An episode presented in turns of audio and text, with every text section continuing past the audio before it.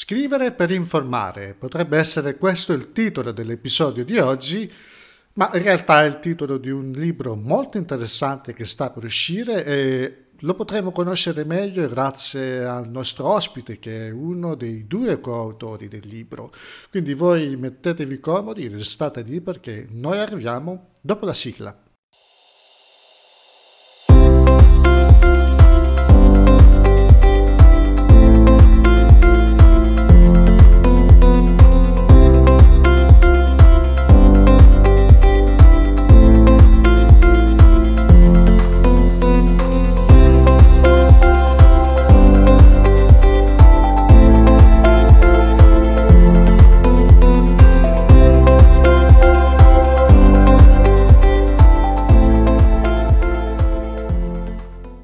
Ed eccoci tornati dopo la sigla, scrivere per informare. Abbiamo il piacere di parlare di questo libro che si presenta molto interessante con una dei due autori. Sto parlando di Cristina Maccarone. Ciao Cristina. Ciao Franz e grazie di avermi invitato eh, nel podcast. Eh, guarda, io e te siamo amici da un bel po' di tempo e questa è una situazione un po' nuova in cui ci troviamo a fare un'intervista. Io sono molto felice che tu sei qui oggi. Salutiamo anche l'altro tuo coautore, che stiamo parlando di Riccardo Esposito, eh, che oggi non è potuto essere qui con noi, però è come se ci fosse perché sei tu a rappresentare un po' le due anime del libro. Io continuo a parlare delle due anime del libro, però vorrei che tu, eh, soprattutto a beneficio di chi ci ascolta, spiegassi un po' che cosa significa scrivere per informare, ma soprattutto come è nato un libro fatto di due parti.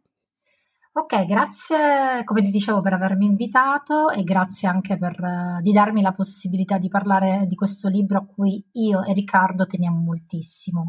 E devo dire che c'è anche una terza anima senza cui non avremmo potuto fare tutto, che è Enrico Flakowski, che è il nostro editore.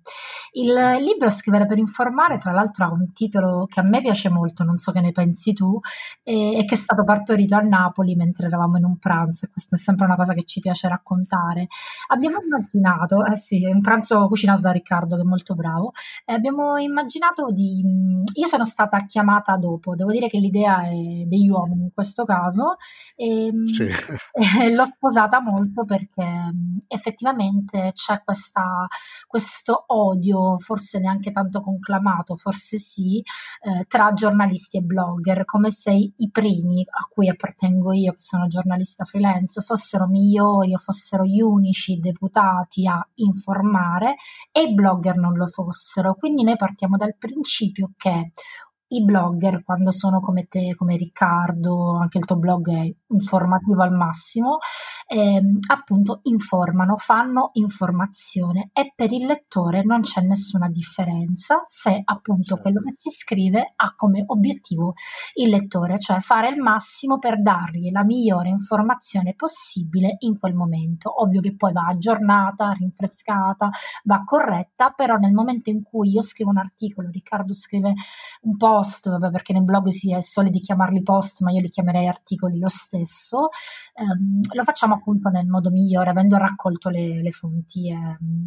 e infatti il, ehm, finisco di, di, spiegare come è fatto perché spesso ce lo chiedono. Certo. Sì, è un sì, libro sì. double fas, quindi ci sarà una copertina, la mia copertina e la copertina di Riccardo, quindi eh, lo si gira e dal lato le, il lettore leggerà la mia parte in cui io insegno tra virgolette ai blogger, ma più che altro eh, spiego in cosa consiste il metodo giornalistico e quali sono appunto le differenze eventuali proprio in cosa consiste il nostro lavoro. Riccardo di suo parla del metodo dei blogger e lo vuole insegnare sempre tra virgolette ai giornalisti, specialmente vedendo che i giornali spesso non sanno niente di, di, SEO, non sanno niente di user experience, fanno delle URL lunghissime, basta guardare il Corriere adesso, vado a, collegarvi, eh. la URL del Corriere se uno la mette su Twitter si spara perché mangia un sacco di caratteri, eh, nonostante sia il Corriere appunto, e tante altre azioni che non fanno bene, tra il salvataggio delle foto, tutte cose che tu saprai benissimo. E quindi è double fast, doppia copertina, due autori e obiettivo comune eh, cioè insegnare o anzi spiegare eh, come si scriva per informare e farlo anche a chi lo fa già, ma magari gli mancano dei pezzetti, non è in dubbio su alcune cose. Noi lo stiamo vedendo con dei webinar che facciamo ogni mercoledì, non si finisce mai di imparare. E io stessa ti posso dire che scrivendo questo libro ho imparato un sacco di cose. Assolutamente. Allora, intanto mi confermi che le, le, idee migliori nascono quando si è a tavola. Il convivio diventa sempre un'occasione per sfornare nuove idee, quindi questo me lo confermo. eh, sì. Ti confermo anche di questa rivalità, se, se vogliamo metterla su questi, su questi, termini, ma in realtà non è neanche una rivalità tra giornalisti e blogger. In effetti questo, questo, che spesso e volentieri viene disegnato come un mito in realtà ha delle basi solide purtroppo, però ti posso assicurare che in altre situazioni mi sono trovato spesso e volentieri di fianco ai giornalisti e di rendermi conto che in effetti sono, sono effettivamente due figure che possono assolutamente coesistere in questo grande grande cluster che è l'informazione o comunque questa grande missione di fare informazione. Se voi anche da punti di vista diversi. Ecco perché il libro mi sembra interessante perché finalmente mette un punto intanto rispetto a questa rivalità, ma soprattutto mette insieme due figure che hanno essenzialmente molto in comune, più di quello che le due figure stesse possono immaginare l'uno dell'altro. Hanno molto in comune, quindi non solo l'obiettivo di fare informazione, come dicevi tu, però ci sono alcuni accorgimenti che oggi sia il giornalista e il blogger devono tenere per cercare di fare questa, portare avanti questa missione, questo, questo impegno di fare informazione con degli accorgimenti ben precisi. Ora, io senza voler assolutamente spoilerare il tuo libro, perché poi ci spiegherai anche come poterlo avere e soprattutto quando esce. Eh, parlo nelle stampe ma soprattutto vorrei che tu ci indicassi brevemente quali sono gli accorgimenti che un giornalista dovrebbe adottare oggi e se puoi anche dirci quelli che dovrebbe adottare un blogger oggi. Ok, grazie per la domanda. Vabbè, per quanto riguarda, rispondo prima alla parte più facile, cioè la parte concreta. Eh, la gente lo trova in questo momento sul, sul sito di Flaukowski. Il libro è in crowdfunding, anche questa è una grande scommessa e a me piace molto perché chi lo eh, compra sì. in questo momento lo può prenotare, quindi ovviamente lo paga scaricando i primi due capitoli e l'indice che da ieri è online, così si può vedere anche come io e Riccardo abbiamo sviluppato gli stessi argomenti in modo diverso diverso, dicevo, um, non ce l'ha fisicamente, vabbè, come quando uno lo prenota su Amazon o IBS, però in effetti potrebbe andare a guardarlo nelle librerie. Invece in questo caso è proprio un atto di fiducia. Ovviamente siamo a disposizione per chiedere tutto, a maggio dovrebbe essere tra le mani dei nostri lettori. In questo momento per altri dieci giorni è con lo sconto del 20% e siamo sulle 400 pagine, insomma è un manualone, però secondo me ne vale la pena. Tra l'altro appunto per rispondere alla, alla domanda più seria, seria, diciamo, più, più corposa.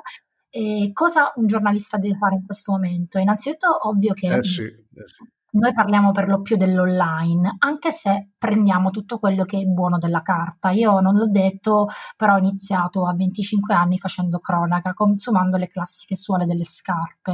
Infatti mi hanno fatto ridere tutti eh quando io mi sono trasferita a Milano, racconto questo aneddoto che mi dicevano "Eh, poi quando vai a Milano corri, corri, corri", ma io correvo pure in Sicilia dove ho iniziato perché la mia giornata iniziava ehm, appunto con il giro dai carabinieri, eh, nei comuni, tutte anche nei barri, ho un'informatrice il, il, classico, il, il, classico lavoro che fa un giornalista, che faceva anche all'inizio, ma che continua a fare anche oggi. Eh? e che non può fare in questo periodo che deve stare a casa, insomma può fare anche in, ma- in maniera ah, molto... Quello, quello, quello, quello, ne parliamo dopo, però sì, diciamo che la figura del giornalista è quella di essere nei luoghi dove avvengono le cose, no? Nei luoghi dove avvengono le cose. Io ho iniziato così, ho iniziato anche prendendo i buchi, dandoli agli altri. Il buco è quando tu metti una no- scrivi una notizia e gli altri non l'hanno, non l'hanno data. Insomma, tutto quello che io ho imparato sulla carta, diciamo che ancora nell'online c'è, e riguarda la verifica delle fonti. Il fatto di non dare mai per scontato che qualcosa che tu hai sentito sia vera, e questo vorrei che lo facessero anche le persone perché è importante. Infatti mi piacerebbe che il metodo giornalistico, tra virgolette, venisse applicato anche dalle persone, ma verificare sempre con documenti, con quello che ti dice qualcuno che è deputato a, a, a farlo, però perché lo possa dimostrare. E mh, queste fonti vanno sempre trattate in maniera oggettiva. Nel libro dico eh, che se hai una fonte, eh, perché è una frase che mi diceva il mio redattore, è lei che domina te. Se ne hai almeno cinque, sei tu che domini loro. È ovvio che un'unica fonte non può andare mai bene. Questo vale anche per l'online. Anzi, l'online eh, ti permette di andare molto oltre di quanto io facessi con la carta, perché le fonti tu le dai al lettore. Ovviamente, tranne nei casi in cui non, può, non puoi rivelare i tuoi informatori perché rischiano la vita, come dice il testo unico dei doveri del giornalista. Casi, tutto, casi limiti, cronaca casi piuttosto che altro. Quello, sì. Sì, sì, o quando il, il cosiddetto fixer, cioè la persona sul luogo che ti aiuta a creare i contatti, tranne in quei casi, lo dice anche il testo unico dei doveri del giornalista, se non era l'articolo 9, sto andando a memoria, e, il giornalista è tenuto e lo deve fare a citare le fonti, che siano un tweet, che sia un post sui social, che sia un documento e soprattutto grazie ai link riesce a dire al lettore guarda che come, come si dice nell'articolo tot a pagina tot eccetera eccetera. Il lettore se vuole approfondire cliccherà sul link e riuscirà a ricostruire l'albero delle informazioni che non è una cosa che ho detto io ma Marco Tedeschini Lalli, questa dicitura l'albero delle informazioni e mi piace tantissimo tantissimo, l'ho anche messa nel libro. Questo è una cosa che anche il blogger si deve ricordare. Noi parliamo sempre con Riccardo, io lo prendo anche un po' in giro, perché a me, nei blog non lo vedo sempre. Lui mi dice che non è vero, però mi è capitato di blog cui, con cui scrivo, perché io scrivo anche per dei blog aziendali, certo. che la fonte me l'hanno tolta. Quindi penso a me come giornalista, cioè perché non volevano dare il classico link in uscita, no? E anche questo, vabbè, è molto opinabile perché basta come saprai tu bene, dare un no follow, però il link glielo, glielo metti perché tu devi pensare al lettore, non solo a te. Proprio, che non è proprio il gesto, perché su questa storia che i blogger, in effetti ti interrompo un attimo perché mi hai chiamato in causa, sul fatto che i blogger effettivamente sono un po' resti a accedere il link o comunque a linkare perché poi ci sarebbe questo passaggio di informazioni, parlo di informazioni legate soprattutto al posizionamento. In realtà, come dici tu, il blogger ha il dovere di eh, rilasciare quel link, di dare la possibilità al lettore di approfondire, di estendere, pur riconoscendo il fatto che tu, blogger, hai individuato quella fonte in modo particolare, la stai dando come modo per approfondire anche al lettore, quindi stai dando come dire, ancora più luce alla tua alla veridicità delle informazioni che tu stai dando, di conseguenza stai facendo un servizio di informazione. Quindi questo è un passaggio assolutamente basilare, cosa che invece diventa un po' più complicato per il giornalista, giusto? Soprattutto eh, online. Eh, no, veramente i giornalisti devo dire che lo fanno, eh, che a volte se lo, se lo, dimenticano perché comunque a volte nella fretta, però no, è più da giornalista farlo, secondo me un po' meno da blogger, però vabbè questa è la, la mia opinione. A ogni modo oh, noi diciamo sempre quanto sia importante eh, questa cosa di citare le fonti e quanto sia importante farlo, farlo sul web e dare la possibilità, come dicevi certo. prima, al lettore di, di, dire ok, questo è il documento, ma guarda, basta vedere, eh, lo so che me lo chiederai dopo, però basta vedere i 300 decreti che ha fatto Conte e la querelle che è nata sul fatto dei, dei runner o di chi doveva uscire, ma non c'era mai scritto da nessuna parte, io l'ho letto, controletto, che la libertà motoria era limitata, è stata limitata di recente ai cosiddetti 200 metri, però l'interpretazione porta a delle conseguenze molto gravi e soprattutto certo. quello che vedo nell'informazione a volte è che si scrivono degli articoli sull'interpretazione altrui, magari copiando gli altri, vedendo che uno l'ha scritto, eh, senza andare alla fonte originaria. Cioè, ovviamente andare alla fonte, ma tu lo sai bene, vuol dire perdere anche un sacco di tempo perché te la devi leggere, la devi interpretare, a volte non, non hai neanche gli strumenti, magari devi chiedere un avvocato. Io mi ricordo che una volta feci un articolo sulla convivenza amore-oxorio, che era anche piazzato benissimo, ora non so come è andato a finire, per la quale impazzì sul fatto che che insomma se eh, la convivenza deve essere registrata o no um, per essere valida in effetti poi dico solamente che non, quando viene registrato in comune è come se iniziasse da quel momento, non è che certifica il certo. passato, però stetti tantissimo fino a quando, io mi ricordo tre ore a capire questa cosa, fino a quando chiamai il mio amico avvocato Filippo, gli dissi Filippo ma senti com'è e lui ovviamente mi spiegò e mi disse che eventualmente un giudice riconosce il fatto che eh, se magari c'è già la residenza insieme, che questa convivenza era iniziata già prima, ma per, questo è solo un esempio che sono i temi di cui mi occupo.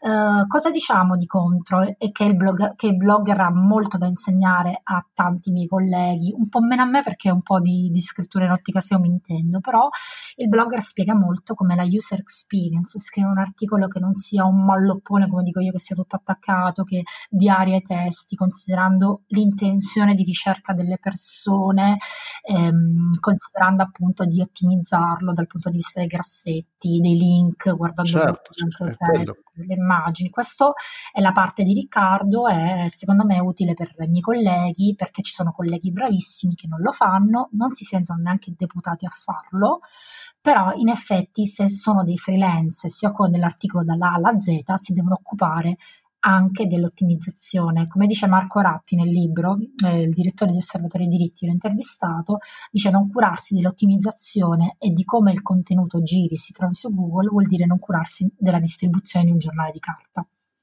Certo. Ma in realtà sì, perché oggi parliamo di informazione, ma essenzialmente, e soprattutto il libro ne è la, la chiara dimostrazione, parliamo di informazione online, quindi parliamo di informazione digitale.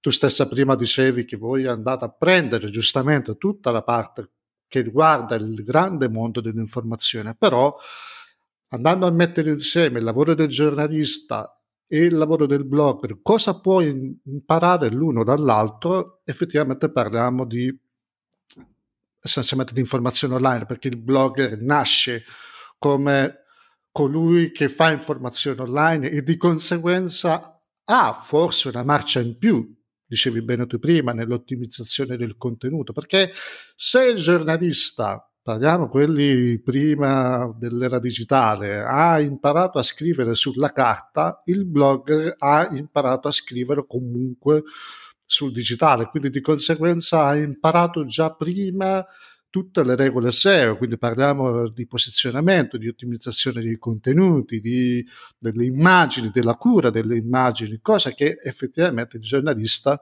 se prendiamo quello anche eh, prima di questo, di questo grande fenomeno digitale, non aveva grossa attinenza. Tu stessa ricorderai che buona parte dei giornalisti una volta eh, mandavano i pezzi via telematica, via telematica, cioè via telefono, li dettavano, eh, io ho avuto a che io, fare. L'ho fatto pure io. L'hai fatto pure tu, vedi? Io mi sono confrontato anche con queste figure, questi giornalisti, questi professionisti, con tanti anni di esperienza che mi raccontavano della difficoltà, non tanto della, del voler assolutamente allontanare questo metodo, ma un po' di difficoltà perché non si può nascondere che quello era un metodo e oggi bisogna abbracciare un altro metodo. Questo metodo che a mio modo di vedere è ben racchiuso all'interno di questo libro perché per la prima volta, credo, mi correggerai se sbaglio, si mettono di fianco le due figure. Di solito, come abbiamo detto all'inizio, le due figure c'era sempre chi sovrastava l'altra, chi guardava un po' in maniera strana l'altra, invece stavolta vengono messi uno di fianco all'altro e ci sono alcuni passaggi che uno può prendere dall'altro per migliorare e fare informazione in maniera ancora più ottimizzata, in maniera quindi più efficace. Oggi si viene posizionato sui motori di ricerca e quindi le notizie viaggiano su un altro livello. Ecco, se tu potessi invece così, provare a dare qualche consiglio invece lato blogger, quindi abbiamo detto che il giornalista comunque deve avere un'attenzione particolare eh, sulle fonti, così come anche il blogger, ma secondo te eh, so che è una sfera che riguarda molto Riccardo, però se tu potessi dirci, potessi dire anche ai blogger che stanno ascoltando in questo momento che cosa, eh, a cosa devono fare attenzione in modo particolare, cosa viene raccolto in maniera molto sintetica all'interno di questo libro. Mm allora, uh, no, vabbè, um, la parte delle, delle fonti io l'ho, l'ho, immaginata anche molto per i blogger, come dicevo, a volte non, non lo vedo nei blog, non, non parlo di te, ma eh, in tanti non vedo certo. questa, questa, attenzione nel citare. Sicuramente ecco una cosa che a me non piace molto e che dico anche nel libro è che spesso eh, i blogger hanno questa tendenza, ovviamente sempre non tutti, a iniziare i loro articoli con delle definizioni, con degli attacchi che non sono veramente attacchi. Faccio un esempio, se sto parlando di un, faccio un articolo su social media marketing e le ultime tendenze, magari a volte proprio per, per finire come risultato zero di Google, iniziano con una definizione definizione, il social media marketing è quella disciplina che studia il marketing attraverso i social media. Noi giornalisti non inizieremmo mai con un attacco così piano, iniziamo molto in medias res. Tra l'altro io proprio nel libro parlo dei diversi tipi di attacco, dei lead e mh, mm, spiego anche come la varietà sia fondamentale, come ci sia un attacco enunciativo che è quello che ri- rispetto alle 5W, ma ci sia anche una, un attacco descrittivo che vedo poco fare dei blogger che invece è bellissimo, ossia quando tu descrivi descrivi o la situazione che stai vivendo o la persona che magari stai intervistando. Quello certo. permette al lettore di entrare in media stress e di capire che tu c'eri, quindi vale anche se sei stato un evento, invece di iniziare eh, siamo stati all'evento tal dei tali, non lo so, potre, uno può iniziare ehm, rosso, il rosso è il colore dominante di, dell'evento X e questo perché, non lo so, eh, tutto, no sto inventando, eh, ok, eh, che è un evento di successo si vedeva già dalle code del mattino, molti ad aspettare erano per lo più under 20, eh, ovviamente sto inventando, però io già mentre dico questa cosa della coda me la sto già immaginando, no? E, ehm, e questo sì. è molto bello, oppure iniziare con dei virgolettati, cosa che noi giornalisti lo facciamo, questo si chiama attacco diretto.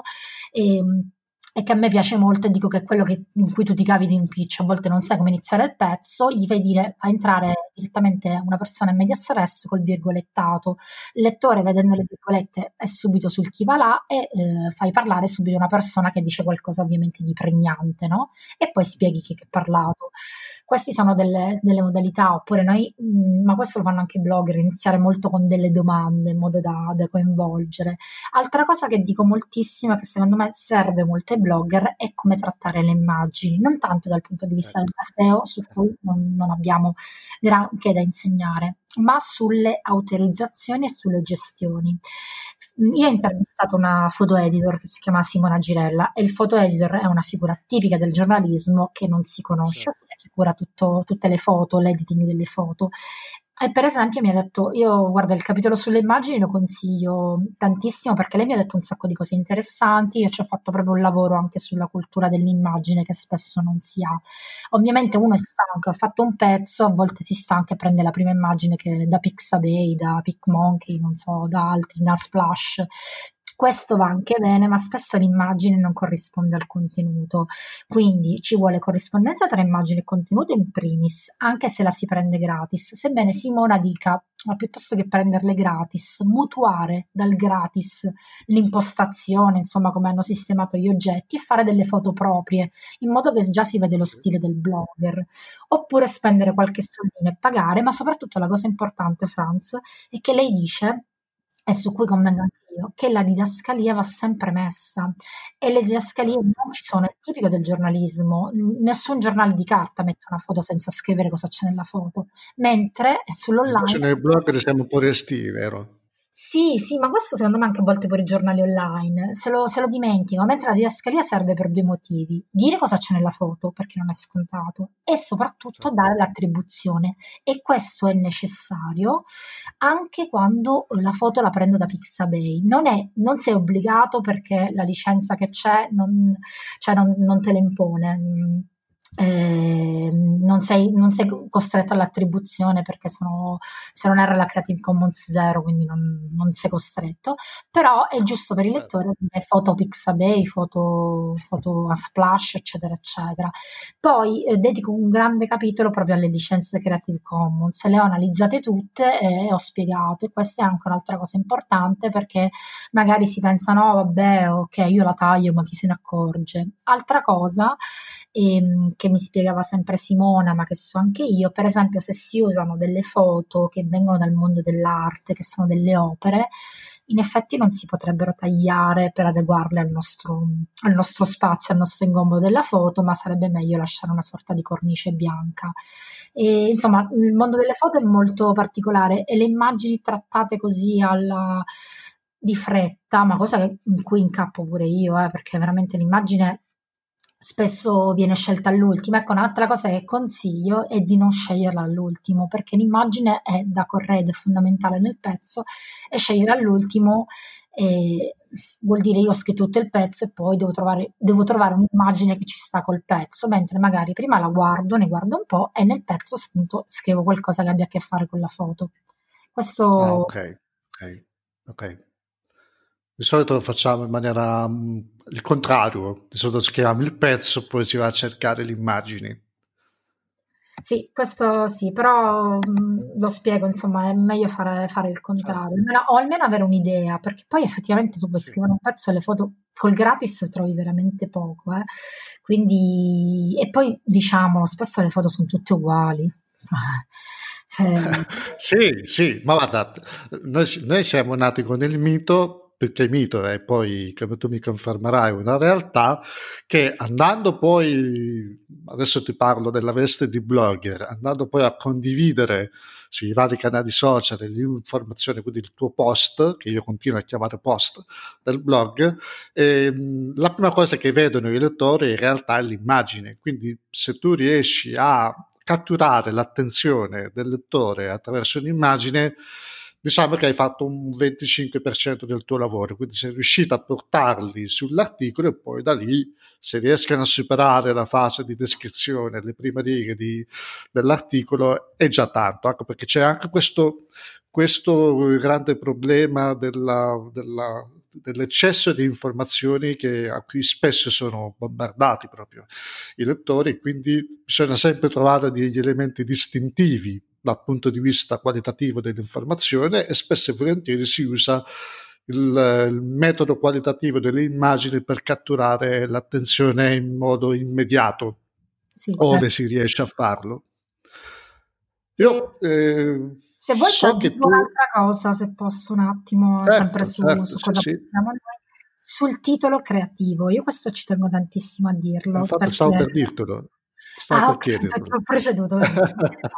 Stavo per chiederti perché il titolo, eh, almeno, almeno quello che mi hanno insegnato, parlo di, dei miei guru, ma forse ormai sono anche ultradatati, però mi hanno insegnato poche regole, poche regole che partivano sempre da un titolo un titolo che fosse descrittivo ma allo stesso tempo che fosse accattivante, quindi che avesse un po' la caratteristica di eh, suscitare l'attenzione del lettore. Questa regola me l'hanno insegnata ormai più di dieci anni fa, però mi rendo conto, e questo sei, sei tu adesso a correggermi, se questa regola vale ancora, perché spesso e volentieri questa regola viene legata alle famose regole SEO. Ora, se è vero che stiamo andando verso una sorta di umanizzazione della ottimizzazione dal punto di vista dei motori di ricerca, quindi se è vero che dobbiamo scrollarci di dosso queste regole che spesso e volentieri diventano anche dei limiti, è bene quindi andare verso una sorta di umanizzazione, cioè rispettare la regola del titolo, ma umanizzandola un po', un po di più, quindi meno, meno regola così limitativa dei caratteri, 60, 70, 90, dipende un po' da, da, quelle che sono le regole. Adesso siamo arrivati più o meno tra i 65 e i 70, parlo dei caratteri, però spesso e volentieri si viene limitati da una misura che poi rischia di perdere un po' di umanità. Ecco, a questo punto la domanda la do a te che sei più esperta da questo punto di vista. Come dobbiamo comportarci? Perché è un problema che riguarda sia il giornalista che il blogger.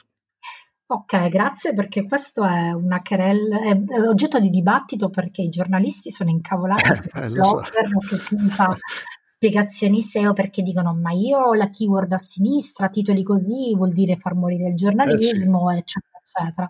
Allora, io ho dedicato un paragrafo nel libro che, in cui dico nei titoli oltre gli how to, perché, eh, ossia oltre i titoli con come fare questo, come fare quest'altro. Ora, come diceva Riccardo in un webinar, se tu stai facendo un blog in cui dai solamente spiegazioni come fare quello, come fare quest'altro, vedi Ranzulla, va bene.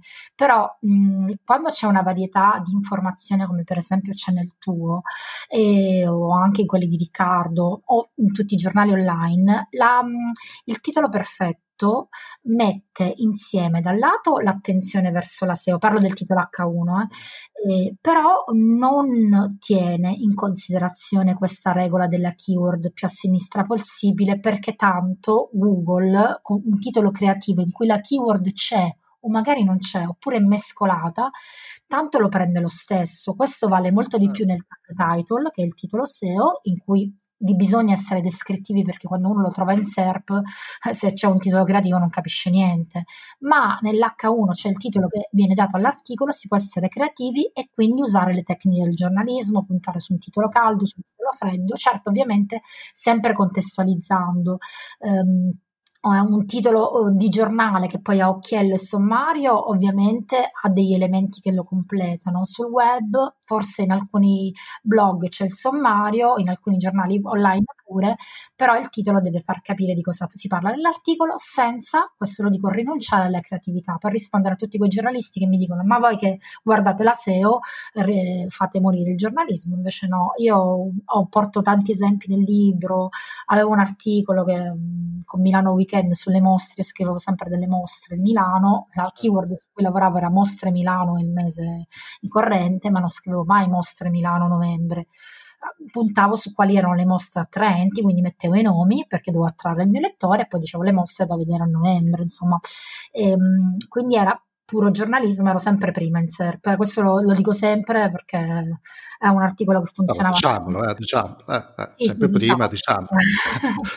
Quindi sì, no, no è una cosa che facevo in passato, però tante volte mi, mi, succedeva questo, ma anche l'importante è magari cercare di appunto di suddividerlo in paragrafi, che questa è una cosa che fa molto, che è tipica del blogging, cioè in H con gli H2, considerando le intenzioni di ricerca, considerando che con gli H2 rispondi a cosa gli utenti stanno cercando, alle cosiddette corre- ricerche correlate, eccetera, eccetera. Quindi il bello del libro è proprio questo, che fa capire che la sintesi tra le due professionalità non solo è possibile, ma è auspicabile. Mi sento un politico mentre lo dico, però devo dire che... No, no, no, no non l'avrei detto. Ma... devo dire che me bisogna andare verso questa direzione, quindi è giusto che le due figure imparino dagli altri e che si mettano l'una accanto all'altra. Ovvio che un giornalista che fa inchieste avrà sempre un valore diverso rispetto a un blog che fa articoli puramente informativi, però ehm, stanno lavorando entrambi per il lettore, perché comunque anche l'informazione di servizio che è tipica del giornalismo, cioè dare le informazioni sui cinema aperti, sulle farmacie aperte, questo fa parte del giornalismo, non è mai stato non giornalismo, e, è molto utile in informazioni di servizio. Uno una volta prendeva i giornali per sapere le farmacie aperte, ora lo scopre tramite internet, ma non, è, non c'è mai, c'è sempre stata anche l'informazione di servizio, è importante. Dico anche un'altra cosa che a volte tra giornalisti, perché siamo una te- categoria proprio deplorevole, secondo me a volte, riusciamo a litigare fra di noi per dire ah io sono figo perché faccio le inchieste, tu sei meno figo perché fai giornalismo di servizio, ma sono utili entrambi al lettore. Vabbè, sì, queste sono le classiche diatribe di, di, categorie professionali che ci sono sempre state e ci saranno sempre. Io però mh, vorrei cogliere l'occasione di questo, di questo nostro confronto, di questo nostro momento di conversazione con te, perché come ah, ovviamente anche i nostri ascoltatori in questo momento sapranno, stiamo vivendo un momento molto particolare a cui effettivamente non eravamo preparati da diversi punti di vista, ma dal mio punto di vista non era neanche preparata l'informazione ad affrontare la pandemia da coronavirus e tutto ciò che ne è conseguito. E abbiamo, abbiamo visto un po' in queste settimane come l'informazione abbia cambiato un po' il, il tono, il tone on voice delle, delle, notizie che venivano diffuse. Quindi ci si è trovati inizialmente a, a enfatizzare in maniera forse troppo allarmistica, poi si è calati verso una, un modo più meno, meno eclatante, meno allarmato, ma comunque che non fosse quasi legato alla realtà. Fino a un certo punto l'informazione si è trovata sotto all'occhio del ciclone eh, a venire indicata anche come non, non, veritiera o comunque per certi versi che non fosse, ripeto, attinente a quello che eh, i cittadini vivevano in quel momento, perché questa è stata, una, ripeto, una situazione che non ci aspettavamo però possiamo andare a, a fare un minimo di, di, di, ricerca, di ricognizione di quello che è stato nelle settimane iniziali, nelle settimane precedenti e notare che effettivamente qualcosa non ha funzionato, Cristina, qualcosa è andato, è andato storto e se tu ci potessi indicare dal tuo punto di vista, dal tuo osservatorio in pratica, quello che ti ha colpito in negativo e se c'è stato questo, questi momenti negativi che anche tu hai potuto eh, individuare, se ci potessi indicare quello che magari andava fatto e quello che va fatto anche alla luce di quello che raccontate nel libro. Ok, grazie per la domanda. E, ehm, sì, ovviamente quello che dico è il mio punto di vista, questo ci tengo a sottolinearlo. Allora, eh, sicuramente quello che è venuto fuori con il coronavirus e che sta venendo ancora fuori è un tipo di informazione allarmistica. Ora, noi giornalisti dobbiamo sicuramente, sicuramente vendere le copie dei giornali, dobbiamo fare andare le persone sui nostri siti e in un momento in cui la pubblicità scende, questo bisogno è ancora più primario, ma non si può, eh, soprattutto perché l'informazione è l'unico modo attraverso cui, no, anche sull'unico poi ora obietto, posso dire anche una cosa, comunque attraverso cui noi sappiamo le, eh, le notizie da parte del, del governo, le, le, decisioni che vengono, vengono prese. In, diciamo che io non sono molto d'accordo con tanti modi di fare, con titoli orribili da parte di Libero, ma ci siamo anche abituati, ma anche su questo fatto che eh, spesso l'informazione è un po' parziale. Ehm, ok, ehm, dare i numeri ogni giorno alle 18 della conferenza stampa, però i numeri vanno sempre contestualizzati e spiegati perché generano ovviamente molta ansia, tant'è che se ci ha fatto caso ehm, hanno oh, cambiato il modo di dire se morti con coronavirus anziché per il coronavirus. Dici che cambia, sono morti, certo. Mm-hmm le persone morte sono delle perdite gravissime, io questo lo dico, lo sottolineo, eccetera. Però è anche vero che il per e il con in italiano hanno un, un, motivo diverso. Il per indica la causa, il complemento di causa, il con in questo certo, caso è certo, l'aggravante. Certo. E questo è importante. E quindi dare sempre una comunicazione senza poi, tra l'altro, neanche rendere molto onore a chi è morto. Oggi ho visto una pagina del Tirreno, che è il giornale con cui ho iniziato, ed è diretto da Fabrizio Brancoli, che ai tempi era il mio, il mio capo. Sono molto felice che sia il direttore. È stato bello perché c'è una pagina dedicata ai morti. Perché tra l'altro queste persone se ne stanno andando e diventano l'emblema di di persone trasportate dai militari senza sapere chi fossero, che storia avessero ed è questo è molto brutto, nessuno gli renderà mai giustizia, l'informazione invece dovrebbe farla magari raccontando le loro vite senza esagerare. Al di là di, di questo, mh, molto spesso ehm, c'è stato poco approfondimento o si è tentato di andare sullo scoop. Vedi Repubblica che, qual, non so se hai visto, qualche giorno fa ha, ha, fatto, ha lanciato come scoop questo, questo scandalo dell'azienda, di un'azienda, se non erro, di Brescia, che si chiama Copan, o Copan, non so, che avrebbe venduto 500.000 tamponi agli USA, facendo capire, ah, wow, come, in Italia non li facciamo, glieli vendiamo agli USA. Allora, in Italia non è che non li facciamo perché non li abbiamo, in Italia li abbiamo, non abbiamo le persone che possono analizzarle. Qua c'è pure tutta una polemica per il fatto che vengano fatti ad alcuni non, e non, e anche questo è stato poco raccontato, però non era questo il caso di fare lo scoop perché in effetti effetti non, è, non era questo il motivo. Tra l'altro il post, che io consiglio a tutti di seguire perché fa alto giornalismo, lo sottolineo, ma anche Rolling Stones, che non, non, di solito non parlerebbe di questi temi, hanno fatto vedere come questo era uno scoop urlato, eh, anche falso, proprio fuori contesto, e che non si era usato molto il, il il metodo giornalistico per portarlo avanti, cioè dicendo chi, dando le fonti, permettendo all'utente di, di scriverlo. Invece il giornalismo buono c'è sempre anche il post, per esempio fa una newsletter a cui vi consiglio di scrivere. Io non scrivo per il post, eh, quindi non sto, non sto, pubblicizzando il giornale per cui no, scrivo. No, chiaro, chiaro, chiaro, Magari sì, speriamo un giorno. Comunque al di là di questo, eh, la newsletter... Adesso che sento nel podcast, sì. Eh, la newsletter sul coronavirus, ehm, che è gratuita, è fatta molto molto bene, ve la consiglio. Eh, per esempio, per gli stati generali ho fatto un articolo invece facendo vedere cosa la scuola aveva fatto, come, ehm, come appunto anche il mondo della, del, uh, dell'istruzione, della formazione si fosse evoluto. Ecco, altro, altro modo sbagliato di operare. Hanno cominciato a parlare di smart working eh, identificandolo con il telelavoro, ma non è la stessa cosa il giornalismo che fa Sì, ne abbiamo parlato proprio con, con Stefano Epifani in un altro episodio. L'avrei voluto abbracciare per quello che ha detto e, e questo è un ribalto. classica cosa di un trend, lo smart working, ok da domani siamo tutti smart worker, ma era un po' diverso, cavolo spieghiamolo perché se no io lo, mi trovo un giorno a stare in azienda che non l'ho fatto mai, non me ne è mai fregato, il giorno dopo a farlo vole, senza che nessuno mi abbia spiegato come si fa.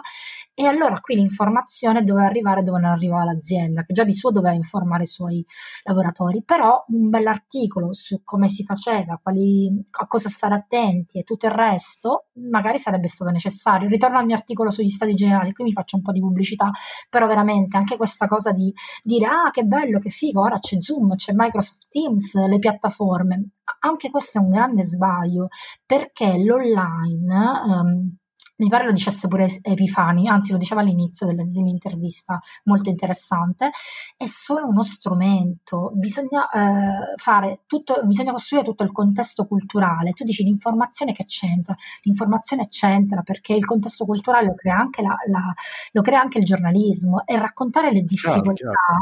come io ho provato a fare, è la cosa che noi dovremmo fare, non, dare, non andare per moda, per trend, quindi non allarmare, non andare sulle mode e soprattutto tutto, fare informazione che sia, che sia, oggettiva e documentata. Una cosa però la dico, sono stati criticati molti giornali quando ehm, era uscita la, la, bozza di decreto, non so se te la ricordi quando è stato, quando è sì, stato il primo sì, decreto. Sì, poi, certo. oh, molto opinabile certo, sempre questi decreti che arrivano di sabato e di domenica, vabbè, ma anche in quel caso, um, in quel caso invece la critica a mio avviso non era giusta, perché se a me arriva una bozza di decreto, quindi mi arriva una notizia, io sono un giornalista, io la notizia la do, Ovviamente scrivo che bozza da tutte le parti e così hanno fatto, eh sì. però il problema è che è fuoriuscita, non è il problema del giornalista, ma perché la gente si è permessa anche di criticare il giornalismo, ma ora non esageriamo, la notizia noi giornalisti la diamo.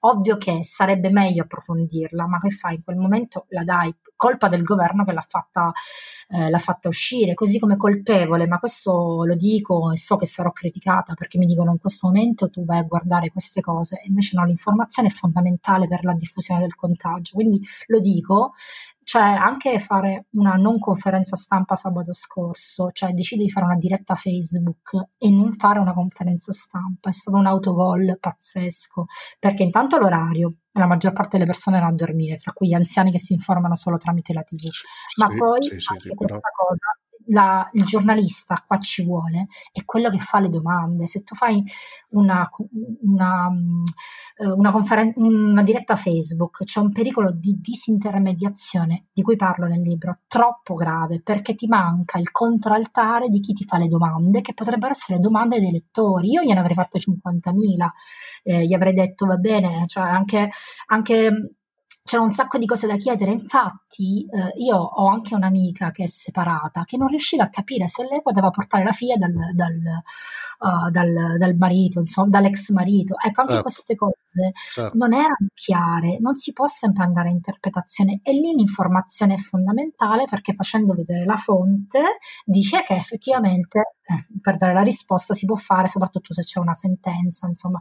E, ehm, non è stato alcune informazioni buona c'è, le ho, le ho citate, ce ne sono tante altre, però la informazione mainstream diciamo che non lo è sempre, eh, specie specie il TG, poi girano anche un sacco di cose, vedi il video che c'è stato eh, qualche giorno fa sul TG Leonardo, anche, anche lì ehm, la gente ha un po' bisogno di, di guida e, e, i giornali lo devono fare, i giornali ma anche i blog di informazione, soprattutto in questo periodo.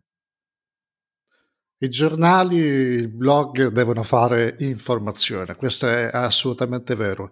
E direi che dal mio punto di vista andrei avanti anche per ora, però direi che abbiamo toccato un po' i punti più, più importanti del libro. Eh, ti chiedo in maniera molto flash dove possiamo trovarlo, qual è il sito, mm. eh, il sito dove possiamo trovare il libro.